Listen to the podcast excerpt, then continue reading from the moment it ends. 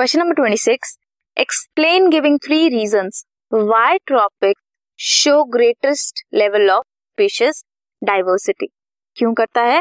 Because tropical latitude relatively undisturb रहते हैं for millions of year इसीलिए उनमें स्पीशीज डाइवर्सिटी ज़्यादा होती है। ट्रॉपिकल एनवायरमेंट जो है वो लेस सीजनल है, कम सीज़न होते हैं। रिलेटिवली ज़्यादा कांस्टेंट हुआ तो प्रिडिक्टेबल हुआ। कांस्टेंट एनवायरमेंट है जो प्रमोट करता है नेश स्पेशलाइजेशन जिसकी वजह से ज़्यादा स्पीशीज की डाइवर्सिटी होती है। ज़्यादा सोलर एनर्जी अवेलेबल होगी ट्रॉफिक्स में सो कंट्रीब्यूट करेगा ज़्यादा प्रोडक्टिविटी के लिए। Indirectly to greater diversity this was question number 26